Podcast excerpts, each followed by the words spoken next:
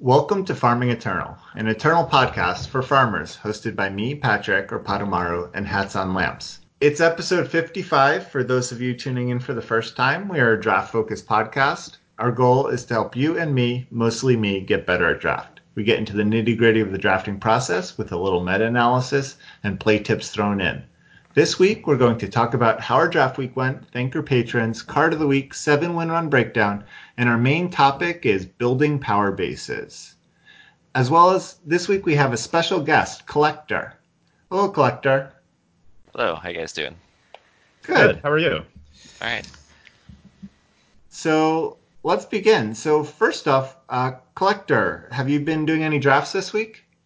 I've only managed to fit in two this week. One was a 7-0 and the other was a 4-3. Okay, well that's not so bad. How have how have you been enjoying this format so far? Um, I feel like I've been enjoying it a lot more than some of the other people I've talked to. They're not high on Invoke, and I don't mind it. So Yeah, invoke is a contentious a contentious keyword. I'm also not that against I feel like invoke is definitely has not been my problem with the format, but I am having still not totally clicking with the format, which is not put it very high up in in my opinion of it, but I don't think the problem is invoke. What do you think the problem is? I'm the unluckiest Eternal player. Okay, well that's that that narrows it down. Yeah. At least it's not a problem with the format. Not necessarily. This format has just exacerbated that fact. Is the problem? I gotcha. Yeah, well if it's a if it's a swingy format, then being unlucky would be worse. That does make sense. How was your draft week, Hats? Uh, it's fine. Can't complain. Uh, I don't know how much I'm drafting. I feel like I'm drafting a little bit less than I than I than I sometimes am, but it's going fine. Yeah, Uh, you s- still managed to get to number one. I did bit. manage to get to number one, yeah, and I'm uh, that that's fluid. Uh, There's there's there's quite a few players that are that are playing playing hard and grinding up at the top there. So who knows if I'll end up at rank one or not? But I'm in contention, and uh, I seem to be able to draft a pretty wide variety of decks and still have success with them. So that's good. I do think there's some archetypes that are inherently stronger than others, but I think that you can do well trying to do a pretty wide variety of things. So I'm still on board with that. I think my the theme for this last week, as far as what my strategy has been, is I've been doing a lot of Stonescar aggro, and it's been working out pretty well. I don't get a lot of seven wins with it, but I get like five, six wins usually, maybe seven if it goes goes really well. Um, so I think that's a viable archetype now. That sort of high strength units. Um, and then when they go to the void, they power up other cards, and you can give quick draw to things. That general theme for um, for a deck. Uh, I've been enjoying that. Plus, drafts don't take that long when you draft that way, so it's been it's been fun. That's cool. Have you been drafting this week, Patrick? I have not done any drafts this week, actually. Um, I, I uh, this is this was sort of this is a callback to the very early stages of this show, but for a long time at the beginning of the show, uh, every week I would spend about ten minutes talking about this replicator engine deck that I was working on for Constructed, Mhm.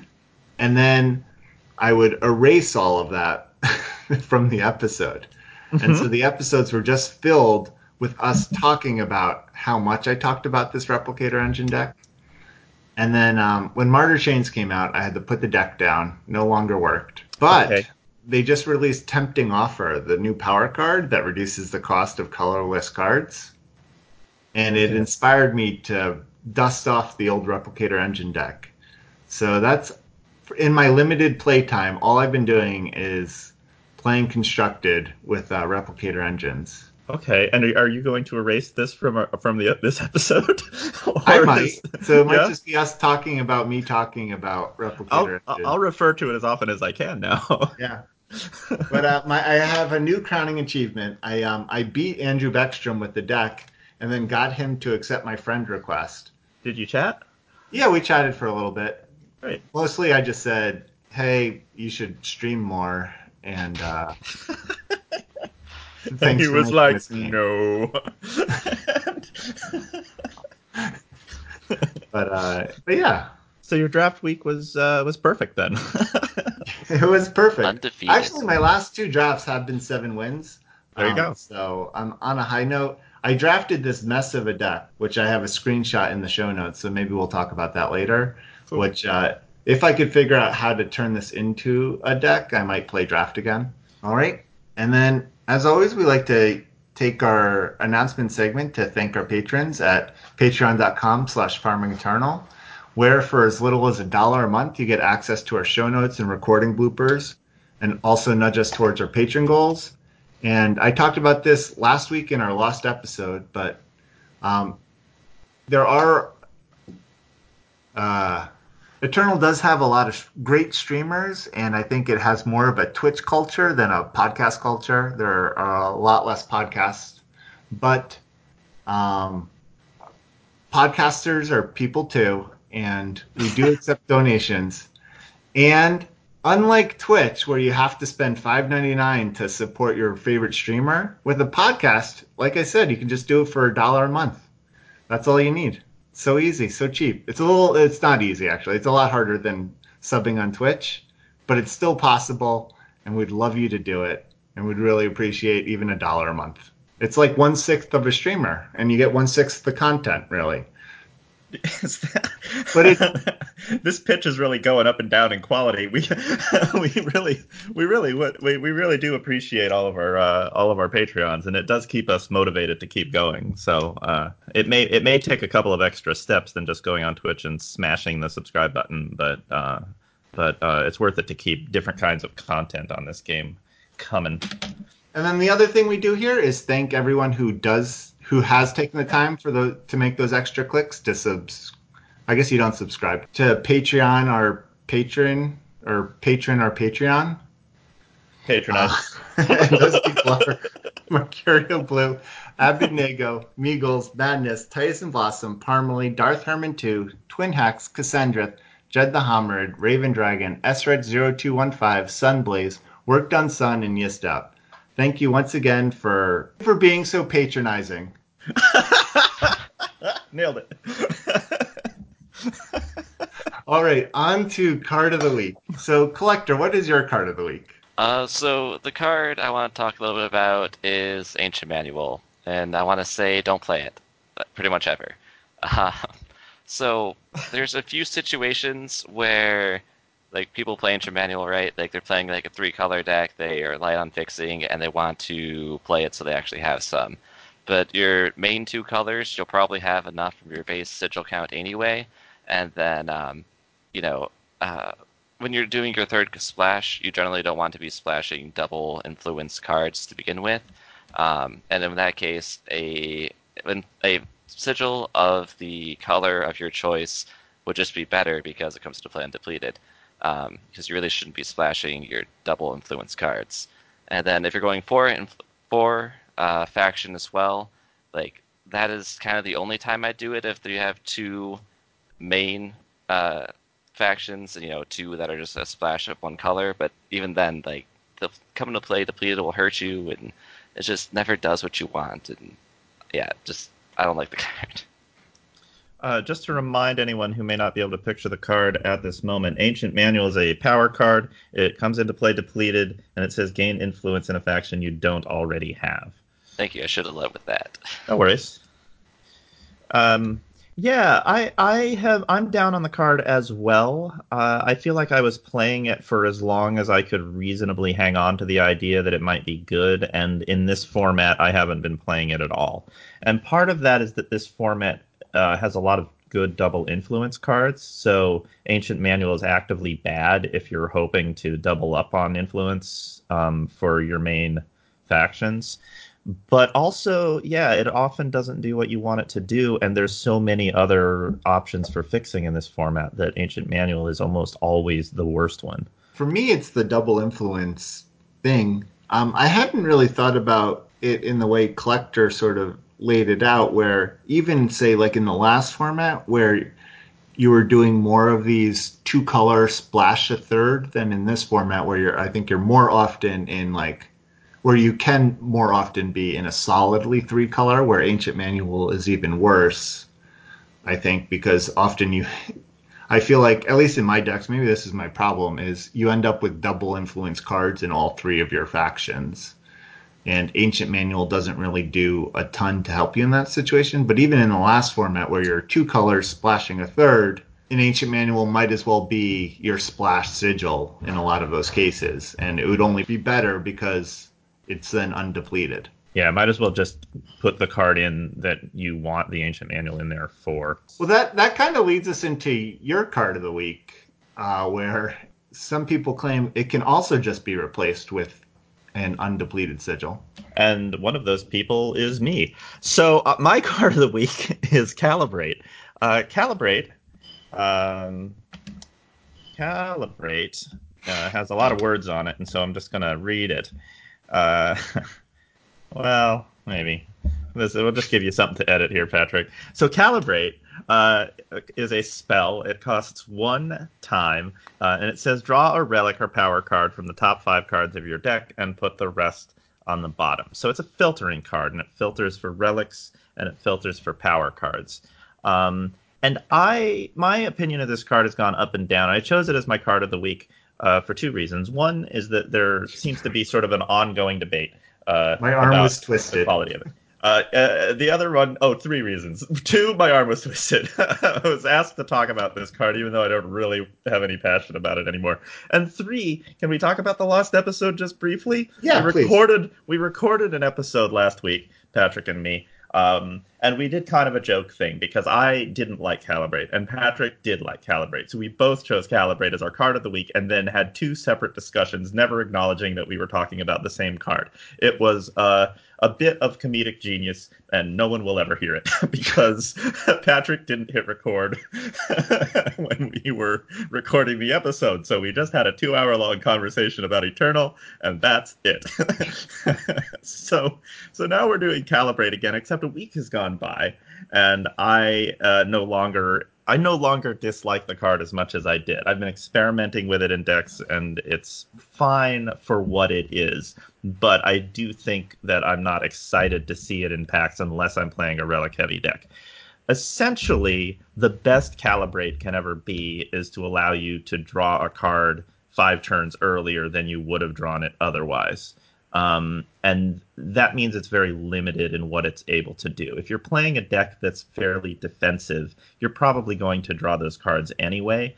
Um, and basically, what Calibrate can do for you in a deck that is uh, that has a lot of relics in it is when you top deck it, you can skip to your next relic instead of drawing a sigil, um, which is good. And then early in the game, you can draw a sigil probably off of it, unless you happen to have a handful of sigils, and maybe you get lucky and get a relic.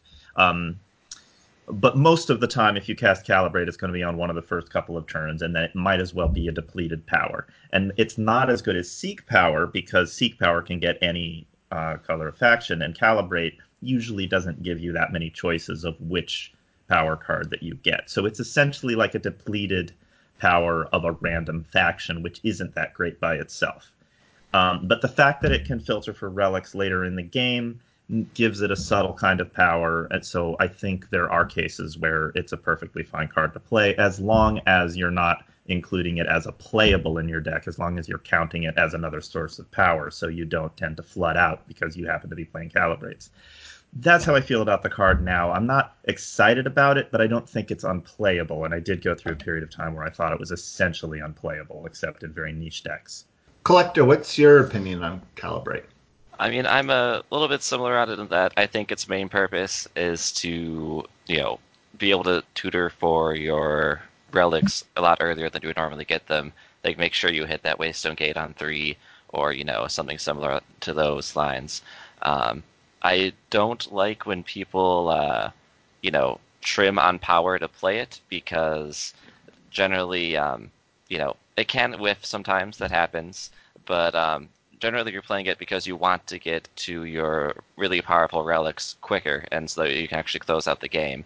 Um, and if you skimp on power to play that, then you end up often having to take the power because your hand is like you know two power that you played nothing else than a bunch of like five cost cards. So um, I'd rather just have the same amount of power and just go to my really powerful artifacts or relics rather. Mm-hmm. So to to get to put this in more concrete terms, um, I guess for both of you guys, like when you say you want this in a relic deck, how many relics are you talking about, sort of at minimum? I'm probably talking like four.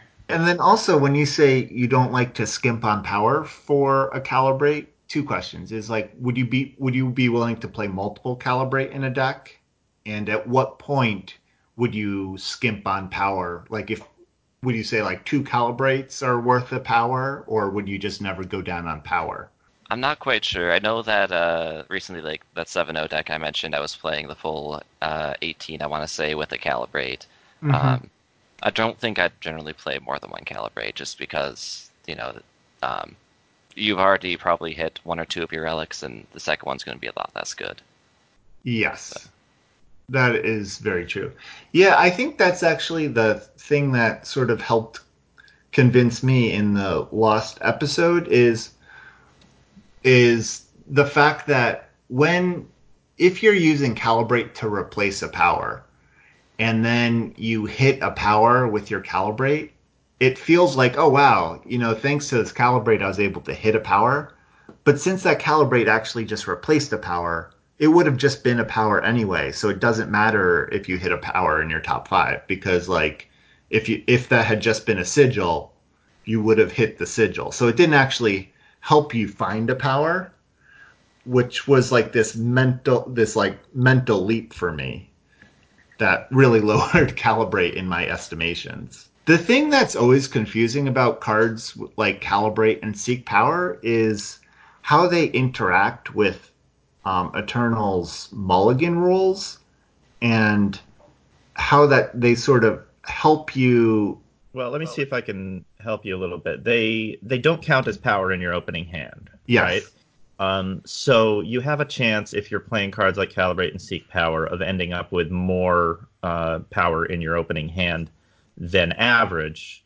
Um, so you like if that's something that you want in your deck, then it's good to play those cards. Uh, Right. If you if you have a car if you have a deck say with a high curve where um, you want to have a lot of power in your opening hand so that you can consistently play your more powerful cards on uh, as, as soon as you can, then it's good to have cards like Calibrate and Seek Power because then you're more likely to have that power when you need it.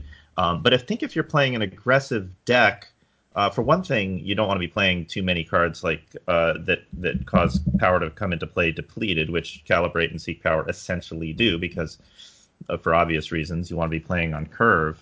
Um, but also you want less power in your opening hand. So I think that's more or less the effect that it has. It filters, like Seek Power filters a card out of your, not filter, um, strips a card out of your deck that you could that you would top deck later. That's power. So you're not really drawing less power over the course of a game, but you have it, you have more up top. hmm I think that's how it works. Yeah. Yeah, it's kind of interesting. It's like when you have a really top end heavy deck, it almost feels like a calibrate or a seek power is being your 19th power is better than a 19th power because you're more likely to have three or four power in your opening hand after you mulligan. Yeah, I think that's accurate. Is that how you feel about it, Collector? Because I feel like this is true both in limited and in constructed for Eternal. Yeah, like um, generally, even if you uh, play the card like Seek Power, even in constructed, you're still going to have a fair amount of power um, unless you're playing an aggro deck. Like your uh, aggro decks might stick to 25 plus some Seeks if they really need the fixing, but the decks that curve larger will still play 28, 29 power.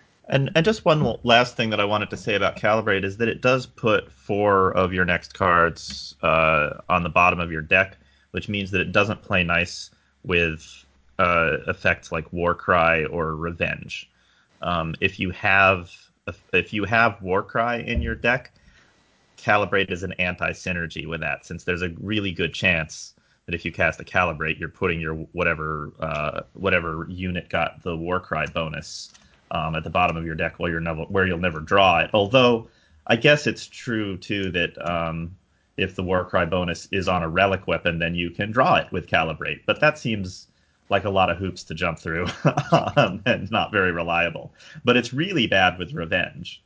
because um, then pretty good chance that the card that went the unit that went into the top 10 cards of your deck is is is going to be buried by calibrate mm-hmm. uh, so don't uh, don't don't overlap with those strategies calibrate's really good with relic decks which tend not to be revenge or warcry decks so try not to mix those so you're saying that calibrate synergizes with the shadow touch yeah that's what i'm saying you give calibrate revenge and you're yeah that's true if you give Calibrate Revenge, then you draw two sigils or relics. That's pretty good. I want to see that happen. I mean, I'll try it now. I'll try it when my chat encourages me to try it. That'll be fun. My card of the week is Reforged, which is the four sh- or sorry, the four fire um, the four fire spell that says draw a weapon from your void and give it plus or draw a weapon or relic weapon from your void and give it plus two plus two? It doesn't have to be a relic weapon. It can be any weapon. I, I said weapon or relic. Okay, oh, draw a weapon. All right. Yeah. yeah. Dr- draw a weapon from your void and give it plus two plus two. This is always this is kind of a hard card for me to evaluate because it seems worse than soul drain smithing. Is that true? Would you rather have soul drain smithings than than Reforged, or is it just de- more dependent on your deck? Uh, I think it's dependent on the deck to some degree. I like Reforge a lot. If there's any chance that I'm going to be playing anything with any weapons at all, I take Reforge pretty high. Mm-hmm. Uh, and if it's with relic weapons, uh, I think it's especially good with relic weapons because giving plus two armor to a relic weapon means you might be able to use it more than once, and then you're getting card advantage off of it. Like it can really snowball. So, uh, so yeah, I actually like Reforge quite a bit. I tend to like Reforge if I have a variety of weapons in my deck, including cheap ones. Like Reforging a Fury Blade is really quite good. Fury Blade costs one and it starts out as a 2 1 relic weapon.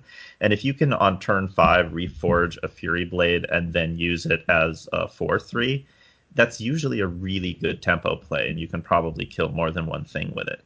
Um, mm-hmm. And then if you're combining it with other ways of bringing weapons back, then that thing is plus two plus two permanently. Yeah, I guess that's what I'm what I don't understand about the card because like playing this on a Fury's Blade is like pretty good, but it's not that much better than uh, the the five two weapon, right? Or you know, you're spending the same amount of power as the uh, the treasure treasure blade. What is it called? Uh, Slayer's Edge. Slayer's Edge, yeah. yeah. Yeah, treasure blade. That's what I said. Uh-huh. it says treasure on the card. yeah, exactly.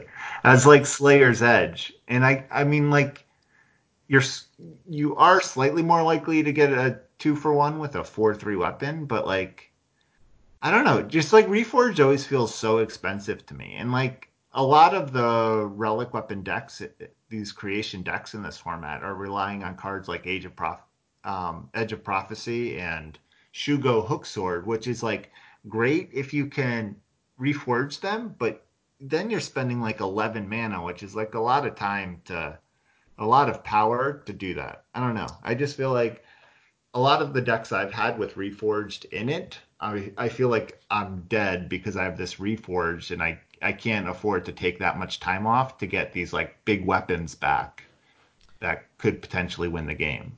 Uh, I don't think that you necessarily play it with uh, with a deck that's only playing those larger relic weapons because mm-hmm. I agree. I don't think it's all that great with Shugo's Hook Sword or Edge of Prophecy. I think if you have, I think it's the kind of decks where you have a variety of weapons at your disposal, and Reforged can get one of them back, and then you have that uh, the same effect as Turn Back Time has, where you have this whole library of your void to choose from. So it's not just like, oh well, my only plan is to bring back Edge of Prophecy as many times as possible. Um, that's why I almost always play at least uh, one Fury Blade in a deck where I know I have a Reforge because uh, I've always got that option. Um, and it's not like if just reforging a Fury Blade isn't crazy exciting by itself, it's the fact that that Reforge, if I don't need to do that, can apply to the Edge of Prophecy later on in the game. Mm-hmm. Um, it's just very versatile. But I wouldn't play it in a deck where I just had a couple of big game-ending weapons at the end. I don't think because then, yeah, it's expensive, and there's better ways to bring an Edge of Prophecy back from the void. I bring it back if I have options, you know, and that's and I have options because there's cards like Blade Crafter and Dragon Forge that let me get whatever weapon I want, and then Reforge can bring that back, and you know, it kind of things kind of snowball. Okay. So say you have your ideal deck. So you have a Yeah. like a Fury Blade, you have let's say a Fury Blade, the four one weapon, and then one or two of the big weapons. And you have two Soul Drain Smithings in your pool and two Reforges in your pool. Okay, I would play Reforge over Soul Drain Smithing in that case. You'd play both Reforges over okay. I That's would indeed. Yeah. Because if I'm if I'm playing that kind of deck, I'm playing for maximum value. It's going to be a slow deck that I take over gradually, and Reforge is better for that purpose. Huh. What do you think, Collector? Uh, so with that deck just described with only like the three weapons, like I probably play one Reforge, and that's it. Like I have a tendency to have cards like that stuck in my hand, unable to do things too often for me to like them. Um, so I don't tend to play them often. Oh, sorry, I was assuming that I had more weapons than just the three that you said there when I answered. I'm sorry. That may that's I, misleading. even if you have more weapons, uh, I'd still probably only play the one. Like um, something like creature uh, recursion, I'm more likely to play because you play 15, 16 plus creatures, and so you almost always have a target for it. But I don't know, too many games have just been beat down and with a reforge or smithing or something along those lines in my hand, and nothing to do with it. It's too slow or just not no targets. Hmm. Yeah, see, that's been much more my experience than the people who I've watched who have constantly succeeded with this deck.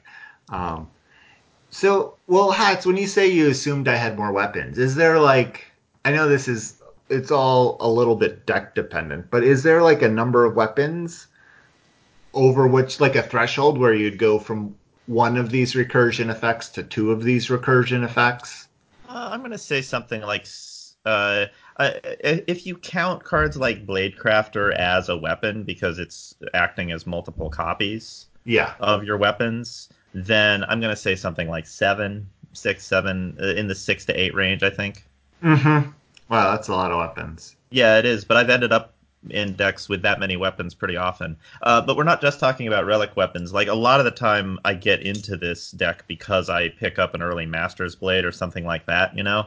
Um, and then like having the option to get either a relic weapon or a good creature weapon, you know, maybe it's maybe it's even something like Surgeon Saw, you know, something good that I can put on a creature as well, then that means I've got enough options for either my Dragon Forge or my Blade Crafter or whatever that I um that the Reforge is going to continually give me a lot of value because I've got like all you need is like one or two really high quality weapons in your deck, and then you can tutor them, and then you can get them back from your void. Um, I've just had good success with it. Maybe I'm maybe this is mostly anecdotal because I have had a deck with two reforges in it and it went seven wins super easily.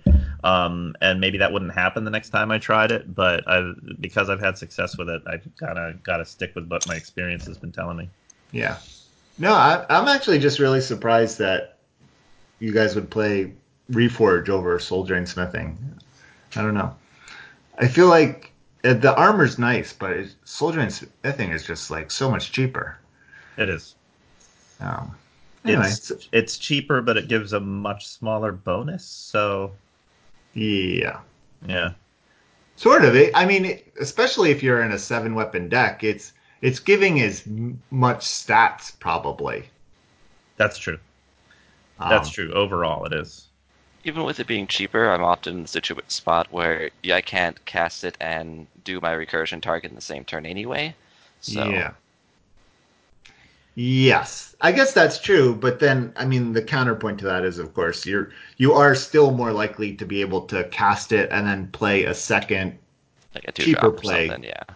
Um, but yeah, no, I that I, I that's totally counter to how I would my instincts were. So I think that was a good discussion. Um, all right, so on to our seven win run breakdown. This is our long sta- standing data collection project at Farming Eternal, where our listeners mail us their seven win drafts to farmingeternal at gmail.com, or you can post them in our seven win channel on the Farming Eternal Discord, either in exported deck lists or any kind of Eternal Warcry link. And uh, you guys missed this in our or in our lost episode, but we did create a zero win channel so we could all commiserate together about our failing decks in this format. So please, you, if you want to post those, please post those too. Um, and then we take this information, we put it in some spreadsheets. We give a shout out to everyone who sent in a deck. We thank John Holio for entering all these lists, and we talk about it on the podcast. So first off, we have a bunch of new contributors this week. We have Alabazoo, Cheese Burglar, I'm So Bad, uh, as well as our veteran contributors Allison, Argo Control, Celtic Guardian 7, Collector, Darth Herman 2, D Dub, Eric G. Haugen, Fast Cookie, Gato Sujo, Hats on Lamps, John Holio, Johnny D. Lowell, Cassandrith, Mark E., Mercurio Blue, Nothership, Parmalee, Patomaru, Raven Dragon, Rofer, SSJ 1997, Steve Irwin, Titus and Blossom, Twin Hex, and Vader. And then for all of you who submitted a list two weeks ago, um, I read your name on the Lost episode and then didn't tell John Holio to include your names in this week's list. So um, you just have to know that we did read your name last week. wow. we do we really do appreciate everyone who sends in drafts to our to the spreadsheet, and we apologize for losing your names. Yes, just like I said, sorry about that. It was a technical error. Yeah. Anyway, so this is our sort of our first seven one breakdown of this new. I guess we're calling this eight point five because the campaign just came out. So this is the halfway it? point to okay. to nine. Okay, I'll buy that. Um, and uh, once again, time doing really well. It's in over 70% of decks. Uh, Shadow now is uh, solidly second in 55% of the decks, and the other three colors are in the 30 to 40 range. Um, makes sense. Uh, Xenan seems to be the most prevalent color combination of decks. And the only other sort of quick hit thing I wanted to say is we've had a bunch of Kerendon decks and – we are now averaging over three colors per deck once again. Okay, and Kerendon is Time Shadow Justice? Yes, it is. Um, and I think it's mostly just because there's Time and Shadow in that deck, and Justice happens to be along for the ride. It's funny how we always come to the conclusion that Justice isn't a particularly good faction in this format, and yet it tends to be in all of the best archetypes anyway. Yes. I mean, it is the lowest represented of the five colors currently, um, but I guess it, it does. I think it's just in this format. It's still there's so many good Combrei cards that it kind of can go along with, it like comes along with the ride uh, because time is so good. Yeah. Also, has a fair amount of good support cards, which not enough like good creature base to fill it out on its own, but can help fill out another deck. Yes, I agree. So yeah, I think we'll we'll learn more about this format as we get more decks. Uh, we have gotten a, a, fair number so far, already sixty decks, but um, we'll see if this changes. You know, because it feels like these last several changes, you know, they keep trying to tweak it so that they make time worse in the draft packs. Um, but it that just doesn't seem like a, a viable way to, for in my opinion, a, a super viable way to balance the format because just time is so strong in Echo Eternity. You'd have to make the draft packs. I don't even know what you could do with the draft packs because you'd still be happy with your Echoes of Eternity time cards to then play time. I think what we're seeing is exactly what you would expect is that people are still playing time, but now rather than playing two factions, they're playing three or four because then they have to branch out in the draft in the uh, they have they, they they get into time in in the first pack and then in packs two and three they kind of go into two other factions to make up for it because it's hard to fill out their their deck with time cards.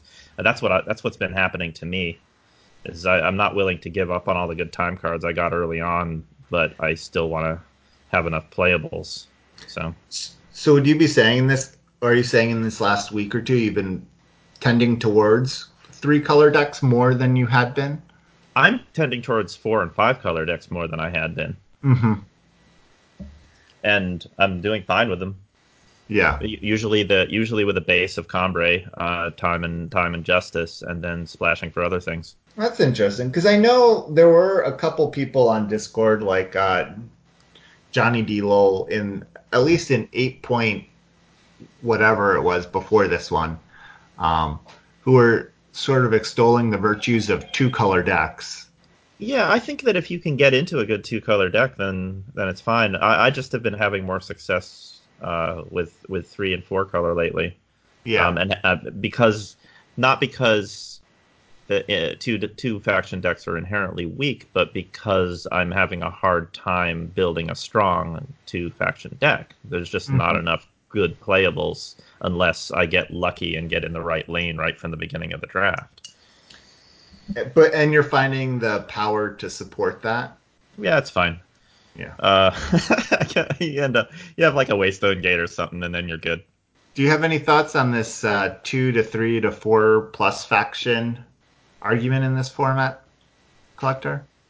Uh, not too much. I haven't gotten a chance to really go over your guys' numbers on what's popping up. I'm like a little surprised of how much uh, shadow there is, because just I don't think I've seen that much in my drafts personally. But I guess Mhm. if you know, people are submitting that, that's what they're running into. So Yeah. I mean, this is just in the last two weeks with this like current since um, Whisper. What is the new campaign called? Whispers of the Throne. Yeah, Whispers of the Throne. Oh yeah, since Whispers of the Throne came out, and you know the major change obviously is they added Death Strike, which does improve um, Shadow a lot in the draft packs, obviously. So, I I mean I have a feeling it's that, and Aramat's Machinations is one of the best cards in of, Echoes of Eternity. So right. that's like a pretty good reason to end up in Shadow.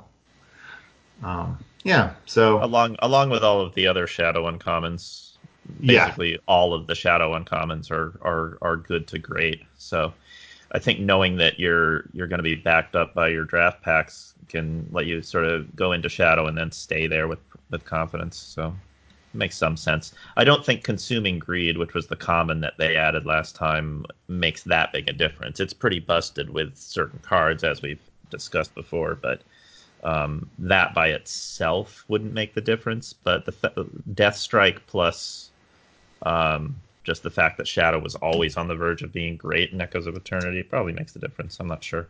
I also could be skewing the our our spreadsheet all by myself since I've been drafting Stonescar and Feln a lot, so that might be doing it. yeah, no, well, it's not really because, like I said, Xenan is the Yeah. number one drafted color pair, so other people are having the same kind of success. Yeah. Um, I guess. All right, so shall we move on to the main topic? Let's do. So our main pop topic is is kind of a go back to basics topic to some degree. Uh, it's about building a power base. How do you do it? Um, and uh, I think a lot of people. This is one of the aspects of Eternal that can be confusing for new players. Um, because there's sort of, I think a lot of the experienced drafters uh, have come to a general consensus about how to build a power base but may, it might be a little bit obtuse, like why. Uh, so I just thought I'd get into the basics of uh, of how of, of my thought process, and we can all uh, we can all jump on jump in um, on and and say what our own process is for it because uh, I have it kind of down, kind of down to a shorthand now in my head. Um, but there's but when I tried to write down what my process for building a power base actually was, it turned out that there were an awful lot of individual steps that I'm now going through automatically. So I thought I'd write them down and then say them out loud. Here we go. So the first question is how much power you run in a draft deck. You get 45 cards, and you want to have enough power to be able to play your cards, but you don't want to play so much power that you flood often and are top decking sigils when you need to be drop top decking cards that actually do things. Um, and I have settled on usually playing 18 power in my decks uh, in in a regular sort of draft deck with a curve with uh, some some some two cost stuff, some three cost stuff, uh, of some few, fewer cards as we go up. So there's fewer four costs, fewer five costs, and then maybe only one or two six or seven drops. 18 sigils usually gets you through um, that pretty well. And there's always a tension between uh, running uh, that running like uh, too many power cards or running too few power cards. But over time, my experience has shown me that I'm most comfortable with 18. If you look at the numbers, you tend to get five power when you reach turn five uh, if you're on the play about 46% of the time, meaning that you'll be able to play a five power card on turn five on curve. If you're playing 18 power in your deck, nearly half of the time. Um, and most decks don't have to be able to play a, a, five power card on curve, but are happy to play a five power card on curve. You've probably got one in hand, so that's a comfortable place to be. You also get uh, four power on curve about 63% of the time, roughly two thirds of the time. Um, and you usually want to be able to play your four power cards on curve, but usually it's not vital. So again, it's a comfortable place to be. Uh, and you're able to play your three power cards on curve uh, about 79% of the time, around 80% of the time. And again, that's uh, uh, not ideal. You'd like to be able to 100% of the time be able to play your three power cards on turn three, but it's co- it's about as comfortable as you can reasonably expect to get. You can always err on the side of playing 19 or 20, and then you ra- uh, you raise all of those percentages by roughly four to seven percent. Um, but then you're running the risk of flooding again, and uh, you might not need to. So 18 just feels right, and the numbers back that up. So that's why I do it. Do you play? Do you play 18 Power Collector? For the most part, yeah. I think you kind of covered a lot of it. Um, if I'm playing like a bunch of cards to either generate power on their own or go and fetch power, I might like cut it down to 17. Um, I rarely ever go any lower than that. I'd probably have to have like a deck that's curves out at three to hit 15 or 16. Um, and I have occasionally gone higher, which I assume we'll talk about a little later. But yeah, we will. Yeah, I think most people who have played a lot of draft have kind of settled down at 18. Um, uh, I, hear some disagreement about it sometimes, but that seems to be the conventional wisdom, and I'm not going to disagree with it because I do pretty well at draft, and I'm that's that's the baseline that I'm starting with. So once I've constructed my deck, uh, I usually start with that base assumption. I'm going to be playing 18 power, and then I adjust up and down based on the uh, the makeup of the actual deck. I'm I'm pretty hardline about cards like Seek Power and Calibrate. I count them as an entire power and take a sigil out of my deck if I can at all even calibrate, uh, which means sometimes I have to go fetch a sigil instead of a relic off of my calibrate because I need it. But I still would prefer that to the times when I flood because I'm playing too much power.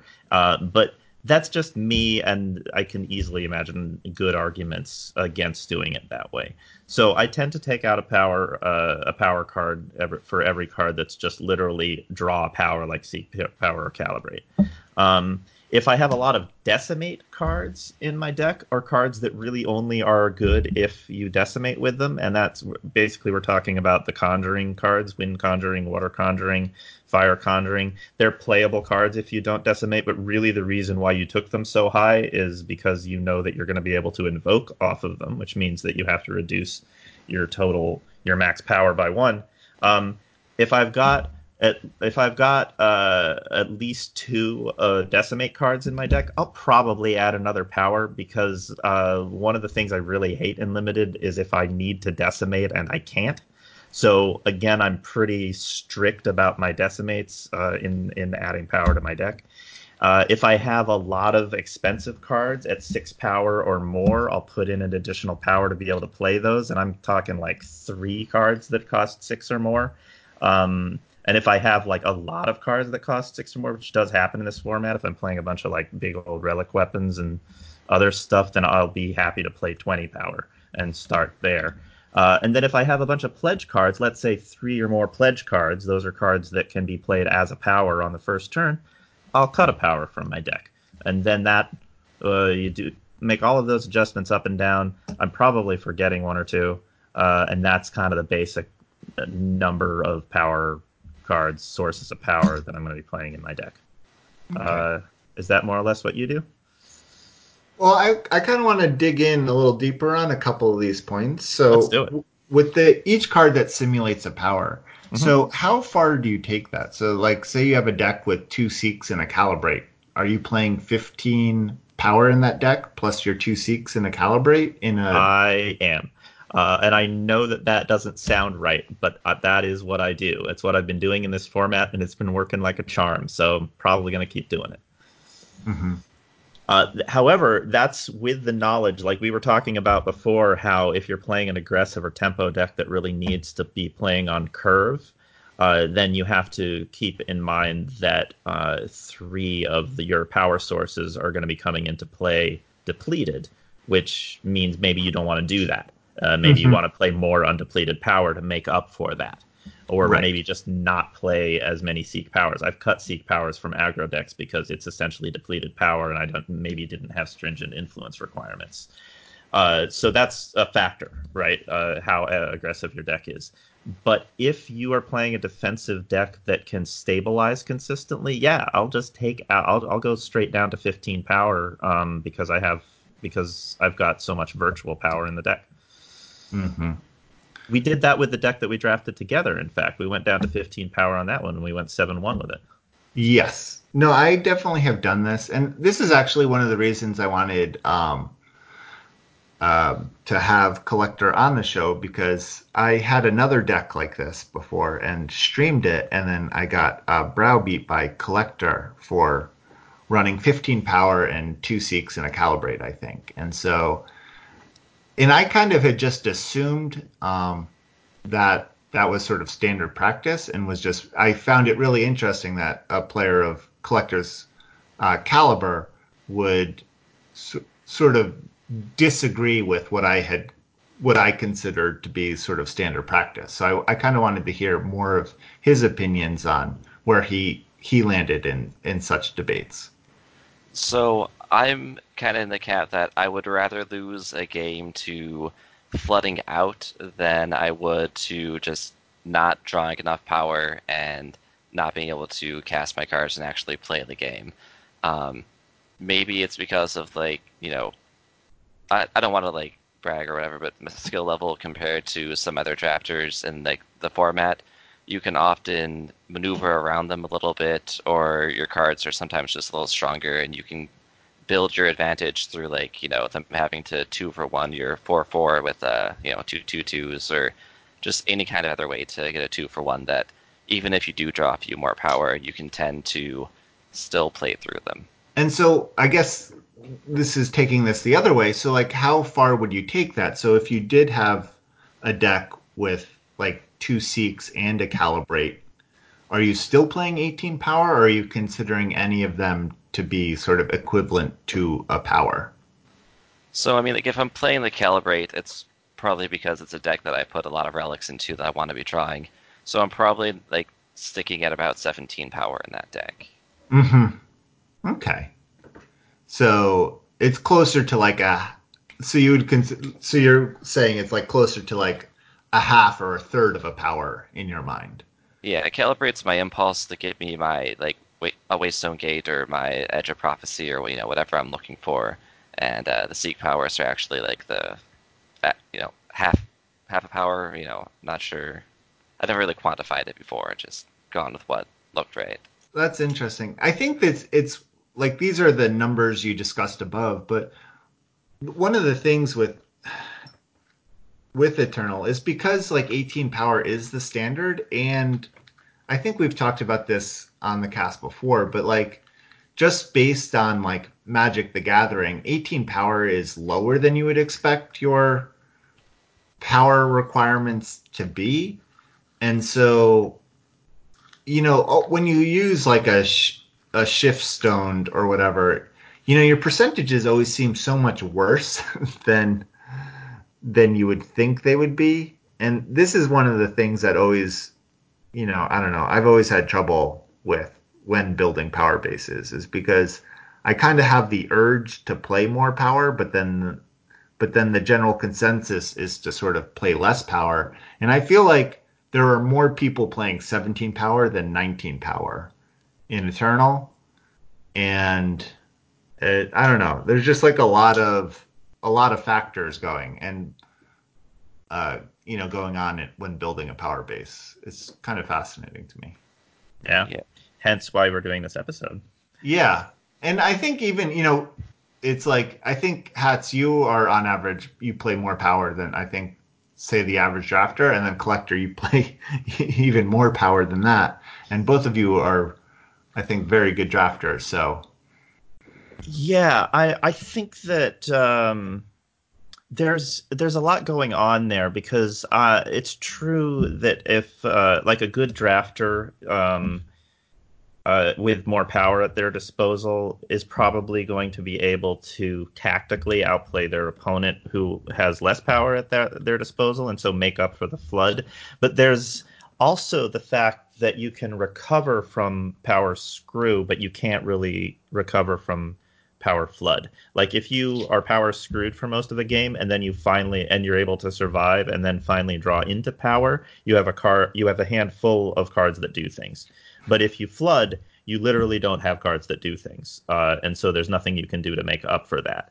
Um, so if you take away the skill level of the player from the equation, you'd much rather be screwed than flooded there's that word though you said survive like yeah i know it always depends on the format some formats will let you skimp on power a little bit more than others but you have to be able to survive to get out of that screw and some formats that we've had it just you'd be, dead on turn five if you miss yeah, absolutely. Uh, which really makes a lot of the arguments that we're making for and against uh, things format dependent. I think that this format is is still difficult to draft aggressively, although it's gotten a lot easier, and so that's why I'm comfortable playing less power in this format than I was in the last one, which was a ridiculously aggressive format sometimes. Uh, because I'm pretty confident that I'll be able to play a three drop and block and and uh, and negate all of my opponent's two drops for at least a couple of turns until I can draw into more power. There's another factor here which I was going to get into later, but uh, let's get into it now, which is the whole concept of flood insurance, uh, meaning that cards, certain cards, um, can spend power for value, uh, such as uh, Gravewatch Ancestor, which is a three power two three that uh, with an ultimate ability where you spend six power to make it grow uh, based on to grow to a size based on the largest unit in your void.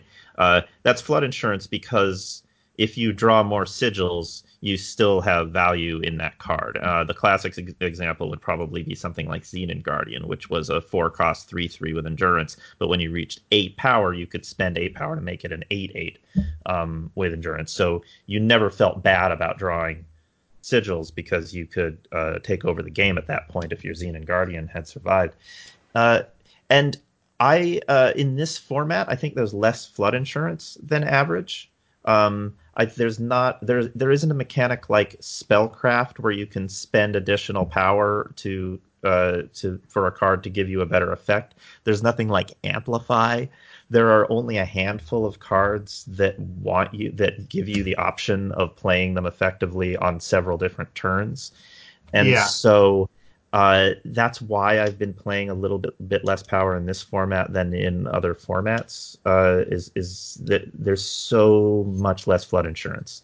Mm-hmm. There are a handful of cards that, such as the cards that get things back from the void, that I kind of count in the flood insurance category. Like turn back time is essentially play a card from your void, but pay extra, pay three more for it. Um, but uh, uh, not enough so that I feel comfortable playing too much power the way that I felt in the last format when you were playing stuff like Spiketail Kirin and you had all and you for most of the format you had a lot of spellcraft cards and stuff. So there was almost always something to do with the power. I'd have to actually go through and look at each archetype to see how much um, you know power sinks there actually are, but I've like not really felt that way. Like between like Wands, Sky Worshipper, Majestic Skies, Gravewatch Ancestor, uh, a lot of these time cards, but you know time is the most played color, right? Yeah. Um, like all those are really good power sinks. Um, you know, some primal ones like the uh, two four killer rare. I forgot the name of it. Um, but- yeah, brutal Skylord or something like that. Yeah. Right, I think that's it. Um, I mean, they exist. Like you said, they're probably a little more rare than some in some other formats. Yeah. Well, I yeah, it's actually kind of interesting Frostlord. that um, had said that because I feel like when you look at this format on paper, you you would want more power in this format. Um, because like you said, I do think there are, you know, like we meant, like Hats mentioned above, you know, all the conjurings, all the invoke cards are power sinks, or all the decimate cards, sorry. All the decimate cards are essentially a power sink because you're using a power in order to play them. I, I, I guess I would call them a, a power sink in a sense. Yeah, yeah, they are. They count. And then also, this format has a lot of double influence cards, which I think are want more power in order to make sure you hit all your influence. A lot of the time, some of the time, That's I'd true. agree with that. Yeah. and then also onto your third point, which I did want to ask you a couple more questions on, was the having three or more cards at six power. I feel like a lot of my decks have a tend to end up having a lot of cards at six power or more in this Well, I would. I would recommend playing uh, 19 power then. Yeah, and and I guess I did want to uh, ask. So, do do you feel like this is kind of a weird question, but like that that three number is true because I feel like every single deck I draft in this format has three cards at six or more power. Um, and I guess I'm surprised that you used such a, a a low number there based on my experience in the draft format and knowing that not all of your decks are 19 power, even though you do run 19 power sometimes. Uh, yeah, I, I mean that's it's a, it's kind of a ballpark number. It was just sort of the um, the feeling that I had. I want to look at the I want to look at the chart here um, that uh, that I imported for this purpose. So if you have 18 power in your deck, the chances that you're going to have six power on turn six are uh, 31%. On so the play. on the play. Uh, so roughly a third of the time, and uh, and then if uh, if another turn goes by, forty one percent, and then if another turn goes by, two percent. So you've got about a 50-50 chance of having your your your six power by turn eight. Uh, if you need it, it kind of depends on what your six drops are. So the uh, if you need to play them on curve, like if they're aggressive six drops, like uh, Champion Grappler or something like that, uh, you want to definitely be able to play them on curve as much as possible. If they're cards like Edge of Prophecy, where you can stabilize the board with them, so you don't necessarily need to play them on curve, then it's a little bit less important, but still you want to play them as soon as possible. I don't know. I think I'm equivocating a little bit, but once you get to like six power, you're down to only 30% chance of being able to play your cards on curve, which means that all of the cards that are above um, that that cost six or more need to have um, kind of a huge impact on the game. There must be Uh, like a Magic article I read before. I wish I could find it. But I think it was Frank Karsten, but like something six is so much more than five, and seven Yeah. is even more than six when it comes to actually drawing the power on time to play your things. That the higher the curve card, the more impactful it needs to be. The more it needs to be Yeah. able to either stabilize you or push you so far ahead that it wins you the game. Uh, Yeah. It needs to be. Yeah, and also you're increasing the number of cards in your you, cards. uh, Games of uh, Eternal or Magic are won by card advantage. Uh, th- this is the point that I wanted to make. Um, and if you are an aggressive deck, then your card advantage is the cards that are left in your opponent's hand that they were unable to play. In a sense, in a virtual kind of a way, you're gaining card advantage by making the cards in your opponent's hand obsolete. and if your opponent has cards in their hand that are too expensive to play, they're obsolete anyway. You don't want to end up with a uh, with a hand full of cards that you're not going to be able to play until later in the game. Um, and the more cards that uh, cost six or seven in your hand, the much more chance that you're going to be looking at those cards for most of the game and not playing them. So, uh, if you want to mitigate that issue, um, as soon as you start, I I fight in this format to play only a couple of cards that cost six or seven, and so I I often end up with uh, curves that only have like a couple of six or seven drops and everything else is five or less. And that may be just the way that I draft this format, but it's why I'm comfortable playing 18 or 17 power. The few times that I've reached that that I've played like really heavy relic weapon decks and they've been very very strong decks and I usually win with them, I go immediately to 19 or 20 power because I know how important it is to be able to get those things out and get them into play because they're my entire plan for winning. Um, and that's uh, yeah, that's that's kind of the situation. I think if you're ending up with a lot of six or seven drops, then you have to be considering playing a lot more power. Um, and, and by a lot, I mean one or two more power, but it feels like a lot, especially if you're top decking it or you're flooding. Uh, but that's uh, that's just sort of kind of the situation. Like a lot of like if you're playing like two seek powers and uh, a calibrate, or like then I'm still going to count all three of those as power, but if I'm playing them in a relic heavy deck, probably that deck I'm counting in my mind as a 20 power deck, uh, a baseline. And so I'm subtracting three from that and playing 17 power, you know? Mm-hmm. It's not that I'm playing 15 power because I'm always starting at 18 and going down to 15. If I'm playing a relic heavy deck, it's probably it probably needs a lot of power and so that's why I feel comfortable just counting counting all of the the seek powers and calibrates as power inherently. Let's go to my next point. My next point is probably something that I already said just now, which is uh let's see. Oh no, no, we're done uh with that. Yeah. Yeah, we did it. We did point 1. Great. Uh, the next uh, the next question is how much influence do you play? Um, and there's a similar tension here where every time you play one color of influence, one faction's influence, you're playing less of another faction's influence, unless you're playing, of course, dual uh, cards such as seat uh, seats or banners or tokens, uh, cards that give you more than one influence. Um, and so the this is the big reason why you normally want to be playing two factions uh, is that it's pretty easy to get your influence requirements for two factions and it becomes much harder as soon as you introduce a third and even harder than that if you introduce a fourth or a fifth. Um, i think the easiest way to start deciding how many of each influence to put in your deck is identify exactly how much influence you need in order to play everything in your deck let's say you need two time influence to play uh, your your uh, humbug nest. You need two primal to play your brood of Aramot, and you need a justice in order to splash your uh, uh your um, uh, display of uh, tradition which requires time primal justice just to make this a little complicated so the total there is you need two time two primal and one justice probably you want to have sigils more or less. You want to have an equal number of time sigils, primal sigils, um, and then about half that many for justice. That's a base way of looking at it. And then and then after that, figure out how important it is to play your cards on curve, which means probably you've got two main factions, and that's where most of your units are um, and you want to be able to play those on curve. So you need to have the influence on curve, uh, the units that are establishing your board presence in the early and mid game.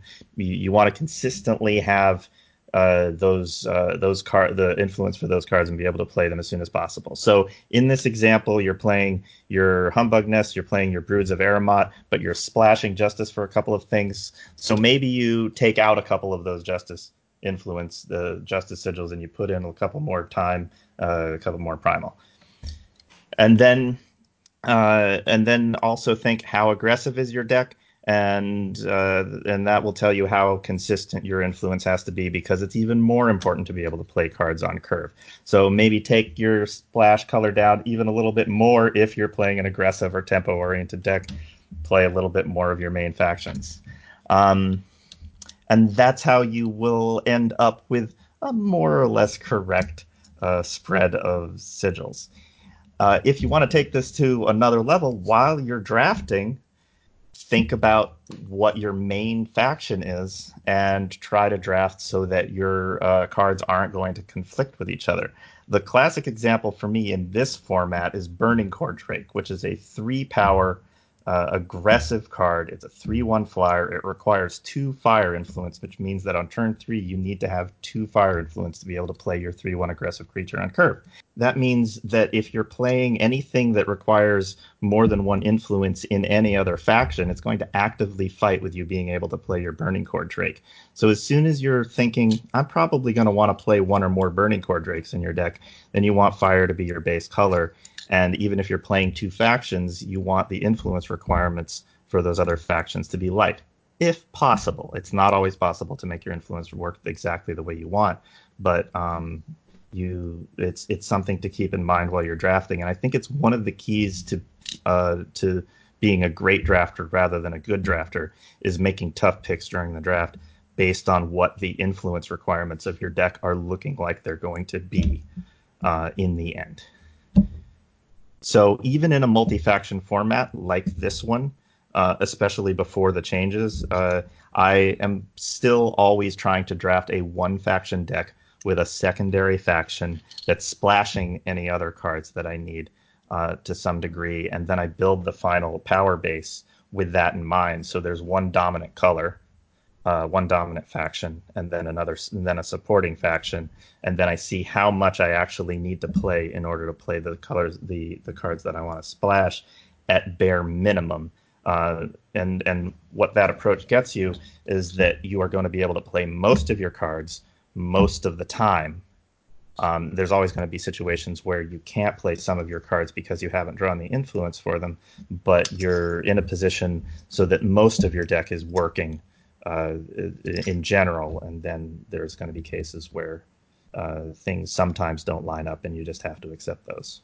So, collector, when when you're drafting, this is kind of a, a tangential point, but when you're drafting, like the physical process, are you building your deck in in the draft pool thing? Like as you draft to like get a sense of like what your deck's looking at, like what your influence is. This is like a, a thing that I feel like is a difference between when I watch Eternal streamers and a lot of Magic streamers, where I feel like Magic streamers are constantly like creating their deck as they draft, while uh, Eternal streamers tend to just like more or less just like draft their pool of cards and then build their deck at the end while I think a lot of Magic streamers tend to like they end and their pool is like is like 25 23 or 24 cards and they just have like one or two cuts to make while I feel like in Eternal, I don't know, people people go at it differently. Right. I think I kind of know what you're saying. Like, um, I have a strong Magic background in drafting and whatnot. Uh, I used to stream Magic a bit. Don't don't anymore, but uh, you know that that is there. But um, oftentimes like you know assuming i'm actually like invested in drafting i will go through and like cut cards as i'm drafting it like okay i'm never going to play this two drop you know just put it in the sideboard immediately um, things like that. And like hats was saying earlier uh, you know making sure like looking at your influence while drafting is important. Like i've passed humbug swarm because while i'm in time all of my time so far is single influence and like you know, Humbug Swarm, it's not a card you want to be playing on turn five, like most of the time. You want it on three, or you don't want it at all, because um, you know you'll ambush something early with it. Uh, and so, like, you know, I'll pass it for a maybe slightly weaker card, but that is either single faction or, um, you know, just fits better with what I'm doing. Uh, and as far as building everything while I'm going, like, yeah, that often happens. Um, you know, the curve gets looked at, um, you know, influence gets looked at, you know, what my overall game plan to try to win is, you know, needs to be considered while actually picking cards.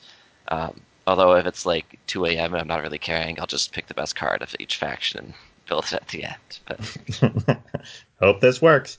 Do you find do you do you think that the way that a limited format is built in Magic and the way that it's built in Eternal contributes to the way um, to sort of that difference, like where it feels more like you're building a deck while you're drafting a, a Magic draft deck than an Eternal draft deck? Like maybe there's more. Uh, I haven't drafted Magic in a while, but it feels like maybe synergies were a little bit more obvious and linear in in uh, Magic draft formats than in Eternal to some degree.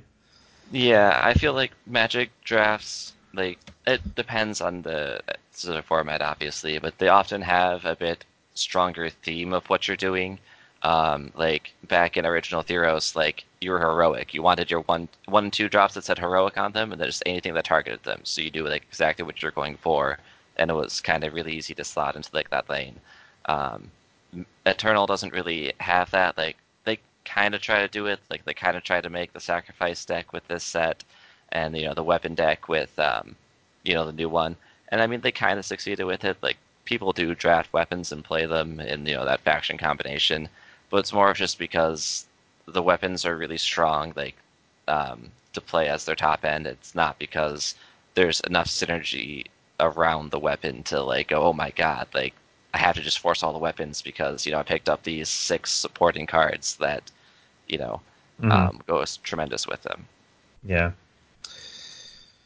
Yeah, I think that's just going to be true of Eternal because there some sets have stronger theming than others, but I don't think any of it ever really approaches the the uh, the way that Magic has been approaching their draft formats. It's just different, and in a way, it's more subtle.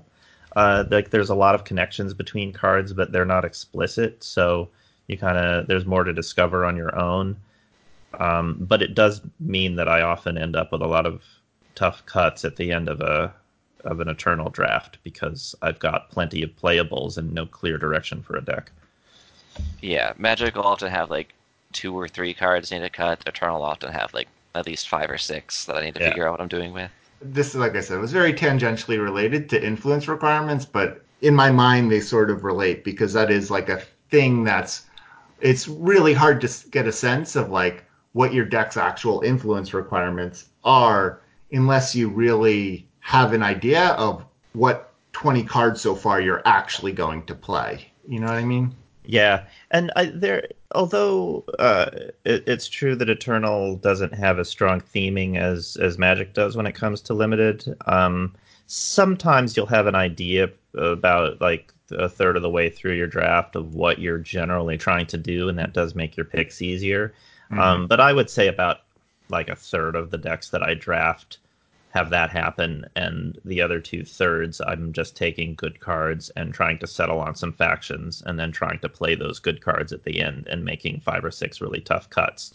Um, so I wanted to give some practical advice for splashing. Um, how many sigils you play if you're splashing? Like you've decided on your two main uh, factions, uh, and those are set. But you have a couple of really powerful cards in a third faction, and you want to play them. Let's say there's one card in a third faction, and it only needs one uh, influence of that. Like you're splashing, uh, you're splashing a, a seer, uh, which just needs one fire influence. Um, I would play three sources of that influence in that faction, and that counts all of uh, the tokens and unfamiliar interlopers, strangers, anything that can make that fire influence in my deck. Uh, I count how many ways I have to do that, and then add a number of fire sigils to reach uh, three. Because three uh, us- means that you're probably not going to be able to play that seer early, but also you're not planning to play that seer early. You're planning to play it whenever you get the ability to do it.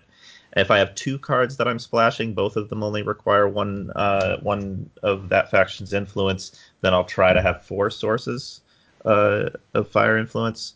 In this case, uh, uh, for three cards, I try to have five sources, and then after that, I start treating it as just a full third faction and try to um, and try to lay out the the uh, uh, try to figure out what the influence requirement requirements are, and then provide proportionate uh, influence for those three factions. It gets a lot. It gets more complicated once you get up to four factions and five factions, but that's where I start. I try to have three sources if I'm going to play the faction at all, and then count up incrementally the more cards I'm playing in those uh, in those factions, and that's just my in, that's just my approach, uh, and it works pretty well. But there's a little bit of give and take depending on how vital it is that I play those cards on curve or or early on, or if I can wait to play them later in the game, um, and therefore I can wait to acquire the influence to be able to play them. What's your approach, collector? Uh, this is very similar to mine. Um, for splashing, like you're saying, the light third color, um, I'll often do three or four influence for it. Um, it might go it might go up a little bit if I have more than just one or two cards. Um, but as far as they go, like uh, my light splash uh, color, I often want the cards to be ones that will be impactful almost no matter when I play them in the game. Because um, oftentimes with only like the three power sources, you just won't be playing that on curve. You won't be playing it on three or four. Um, it probably won't be till six, seven, you know, at least. Um, so you want to make sure it's going to still have an impact, you know, even if you have to play it late. And that's, uh, I think that's the important, uh, the most important thing about splashing. Um, if you're if you're a little less experienced and you're getting into drafting, uh, if if you're don't splash powerful cards that you need to play early. Like there's cards like uh, like I think a good example would be Teething Whelp, which is a two uh, a, a two fire two two uh, that gets very dangerous if it um, gets to attack unimpeded. Uh, it's a very powerful card, but you really want to play it on turn two, and it's not very powerful if you play it later. Like if you play a Teething Whelp on turn six, probably the board is such so it won't be able to make an unimpeded attack, and it's never going to be able to turn into the five five flyer that it's always wanted to be. Uh, so it's it's sort of uh, the ultimate card that's powerful enough to splash, but you never want to splash it. Um, Even turn three can be too late for Whelp a lot of the time. Exactly, exactly. It's a card that you need to play on curve. Um, so somewhere between Teething Whelp and Seer, which is a card that you can play at any time of the game and have it be impactful, uh, is the spectrum of cards that you want to splash, and you want them to be closer to the Seer end than the Teething Whelp end. All right. And so, how yeah. much of your power should be depleted, Hats? Well, that's. Uh, I think we've touched on that a couple of times. Again, there's a tension between the versatility of cards like Seek Power and the tokens, which can give you different colors of influence, and uh, the importance of playing your cards as early as possible. And I don't have any strict guidelines for this. Uh, I take it deck by deck, but it definitely depends on how much I think I'm going to be attacking with this deck and how much I'm going to be attacking earlier. The more aggressive my deck is, the less I want my power to come into play depleted and so that's going to strongly influence how much I want to play tokens or how much I want to even splash for a third color at all. I'll take out a third color more commonly if I'm playing an aggressive deck because it's that much more important to be able to play my cards quickly and easily um, and not wait to for the influence to be able to play them. So um, there's there's a more subtle thing uh, that I wanted to touch on quickly. Uh, your your power curve, which is sort of the count of how many cards you have uh, that, at, each cost level, how many two cost cards you have, how many three, how many four. Um, the smoother that curve is, the less likely I want to play depleted power because I know I'm going to want an undepleted power on turn two. I'm going to want an undepleted power on turn three, another on turn four, etc.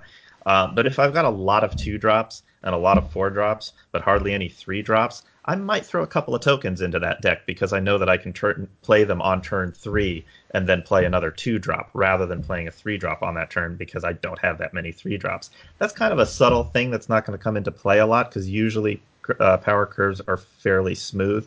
But if it's the difference between playing a token or not playing a token, it's one more thing that you can look at. So I'm not opposed to playing tokens just to make sure you hit your influence requirements. In aggro decks, like Hats was saying, it's uh, something you probably don't want to do. You don't want to be playing the tokens just because you want to play everything on curve to kill them, so that way they don't get to, you know, drop their cards and overwhelm you. Because generally the aggro cards, while aggressive early, just don't have the staying power to keep going through the late game. But um, any deck that, that goes a little bit slower, um, I'm tend to I tend to be happy to play the token just to make sure I can hit my influence. Um, just things like Ancient Manual, where you know they don't provide you with the influence you want and they're depleted. I don't like. Um, but, a card that's bad in all ways. Don't yeah, right. um, but the tokens will give you what you're actually looking for when you need it, and you can generally find a turn off to play it, whether or not it's um, turn one, which they can be awkward things. You might not be sure what influence you actually need turn one, but you can generally find a turn to just drop a two drop and play your token, or like drop a three drop and play your token, while not you know falling too far behind by doing that. Yeah, I try to limit my depleted power to about three per deck if I can. Um, but that's just sort of a general guideline because, yeah, if you have a defensive deck that's playing uh, three or four factions and uh, you think you're pr- probably going to be able to stabilize uh, to make up for any loss in tempo that, that playing you know depleted power early on uh, gives you, then then yeah, play anything that you need to be able to consistently get the influence that you need. So yeah. Yeah.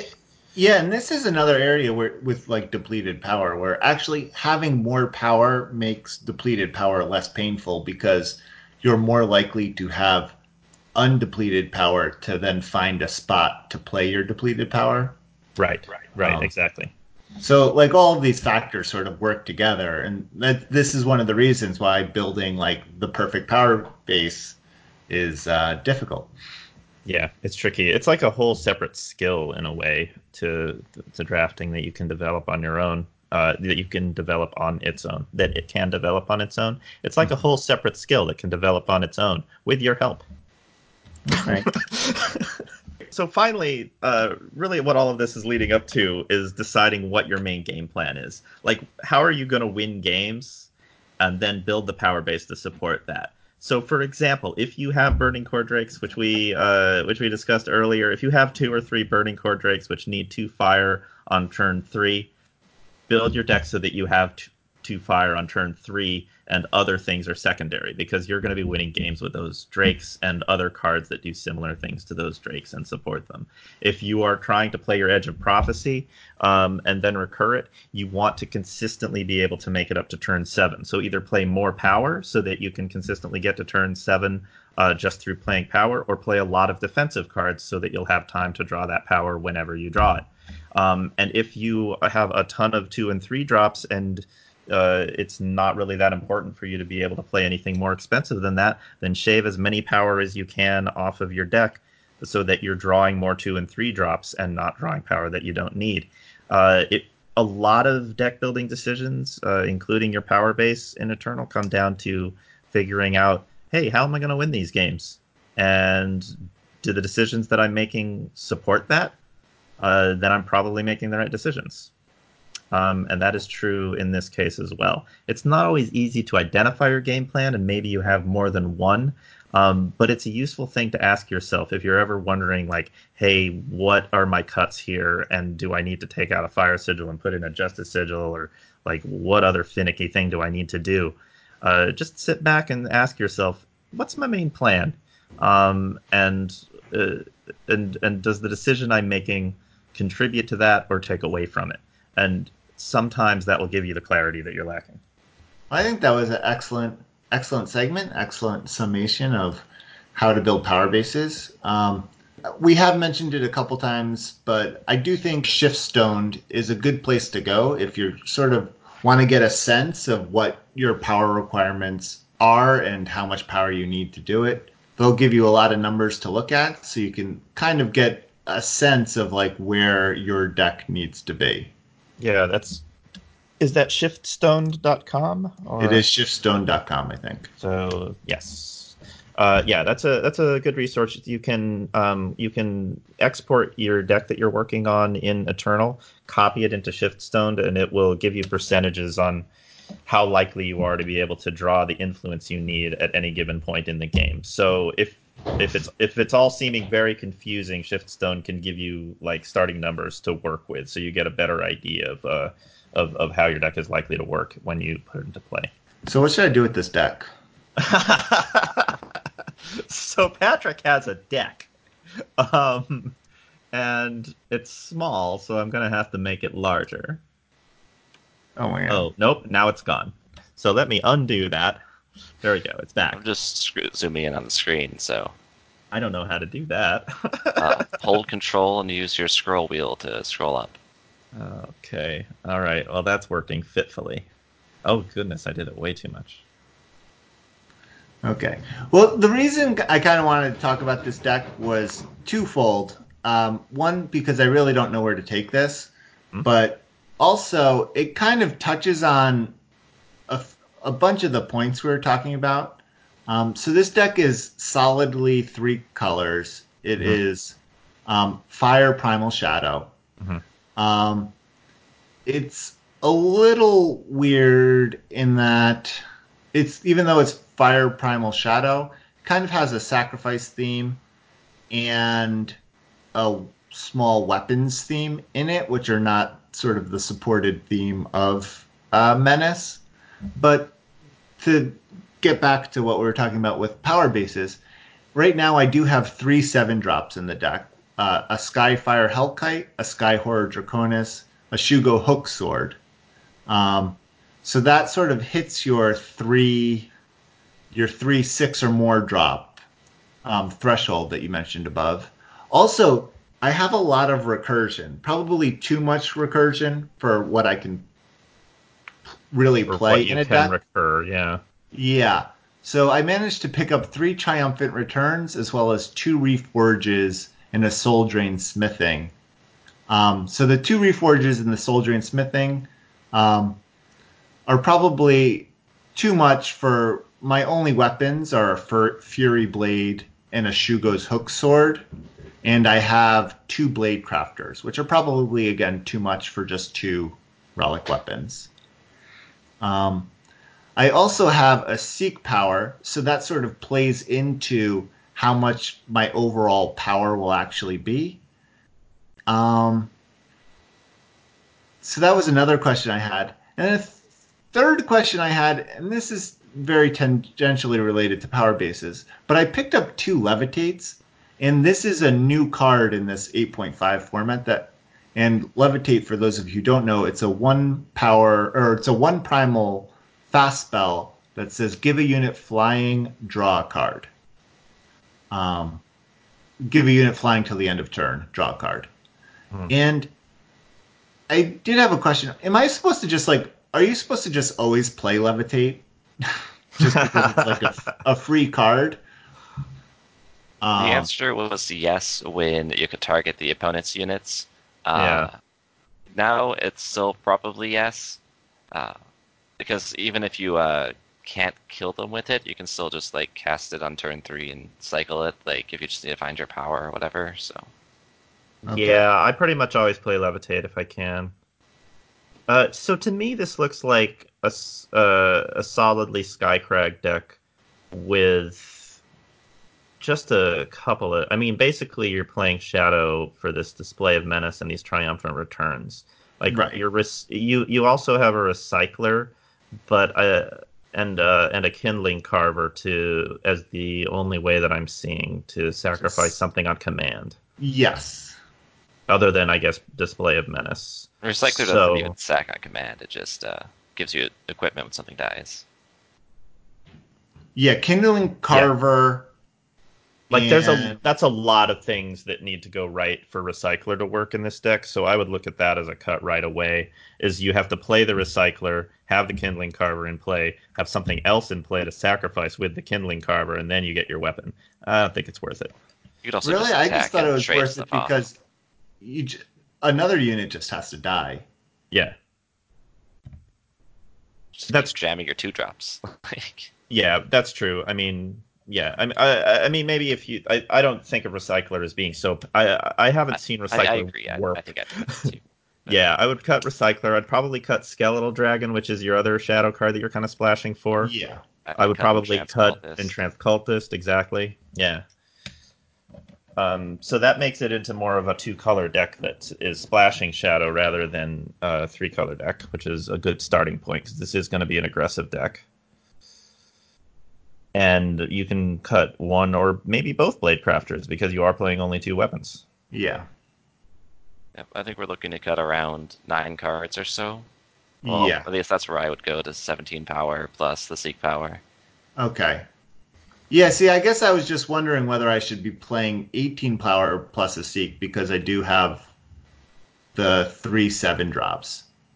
You do have the 3 7, but you also have four, sorry, three Cinder Maw Toda, which will make two of your seven drops cost six. Mhm. That's true. Uh, Okay.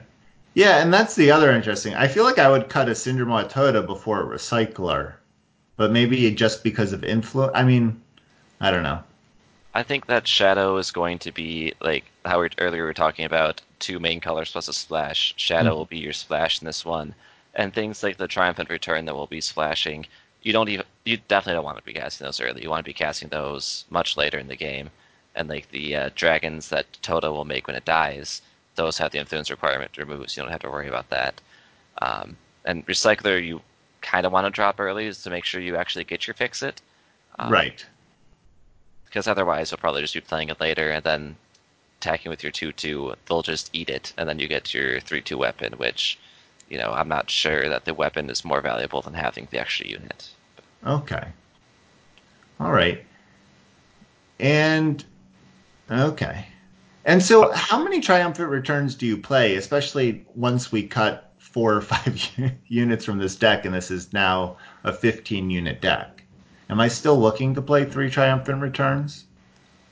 I mean, cutting the uh, shadow unit still puts you to 16 units um, Yeah. I kind of want to cut Wiz and Crone too. Is that uh, it- let's see we got display of menace we got rock slide and Biting Winds? and biting winds yeah i mean it's not great and you have Howlblood barbarian it's not great but um you know It's I don't know if this deck. It looks like it's trying to be a little aggressive, and I'm not sure if I'd want to cut another two drop. But Okay. Yeah, All I right. think I would just leave it in as a two drop that uh, that has some synergy with about four cards in the deck. Wow. You guys are so much lower on Recycler than I am. I'm. This Uh, blowing my mind. experience with it is that unless you have a way of consistently sacrificing something, that recycler often just gets killed first, and then you don't get the weapon at all. it Yeah. often plays into rectifier amazingly well for the opponent. Yeah. Yeah. Yeah, it's it's tough to get. It's tougher to get value off recycler than it than it looks. Um, uh, Previous it- format that it was in when it first came out, I liked it a lot more than I like it right now. Okay. I would agree with that. All right. Well, that's I also think uh, Death from Above is probably a little ambitious here. I don't see a lot of units that you can use effectively with that. I think Dancing Flame and Geminon's Berserker here are really the best candidates for it. Well, after I triumphant return my dancing flame three times. That's true. It'll be pretty big then. Yeah. But then the question is, do you actually need to Death from Above it, or do you need to simply attack with it? Listen, I think I think that's for the listener to decide. No. Okay. No. No. I'll Yeah, I, I think the deaths from above can be cut. I think the refor- I think I'm cutting the reforges. Um, just not enough weapons for me to want them. Okay. and by that logic, probably also the Soul Drain Smithing. Yeah. Right, and that puts us at seven cuts. So there's like two more roughly. It's probably the blade crafters then, right? Yeah. Okay. Huh. That's interesting. My instinct with this deck was to keep a blade crafter, keep a reforge, play an extra power than you guys are saying. You can do that. Um, is and there then I guess I was viewing it, even though there's like a lot of aggressive cards, as less- a less aggressive deck, and sort of leaning into recurring either big the getting my Shugo hook sword online, or triumphant returning some of these bigger units. I think I would focus on one of those over the other. Is the thing. Yeah. Looking at this deck, I think that the way you're going to win the majority of your games is um, recurring the big dragons over and over. Mm-hmm. And so you and so you think I should just like take okay. and not worry about this other. I guess I was just thinking of it more as like a pocket of synergy where it's really just it's not asking that many card slots and like we were talking about reforging a fury blade's not that bad but okay Right. I mean, you have Solder and smithing in there too. Like I could see keeping a reforge over the smithing, um, or even the blade keeping a blade crafter in, you know, at least one, just because finding them is still good. But Yeah, Yeah, you can alright. keep in a blade crafter and a reforge if if that's how it works out. Um, that is, it is a strong play. It's just not going to happen consistently because, you know, for obvious reasons, you don't just don't have a lot of weapons.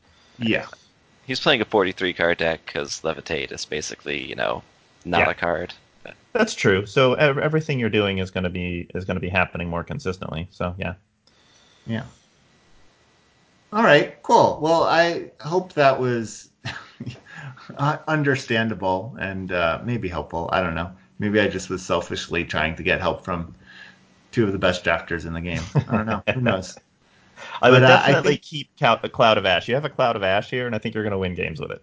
okay I think you're going to get st- I think you're going to get stalled out on the board a couple of times, and then you're going to be able to use surprise damage with a couple of things.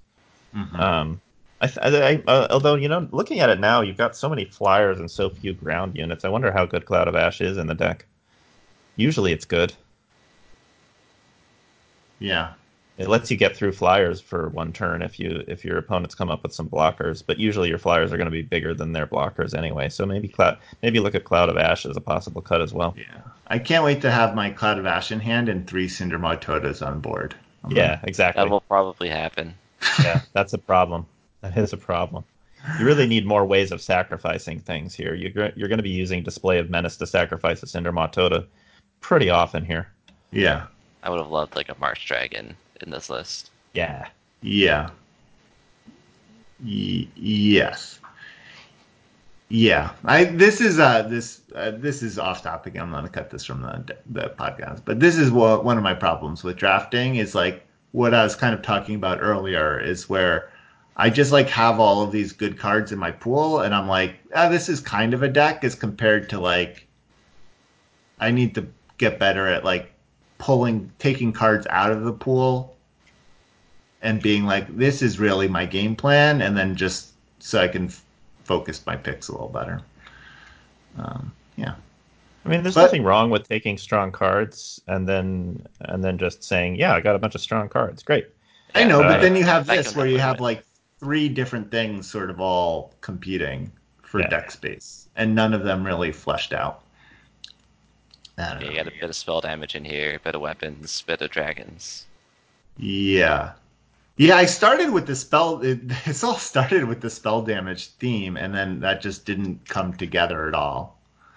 Um, I forget why that happened, but because I drafted this two weeks ago. But um,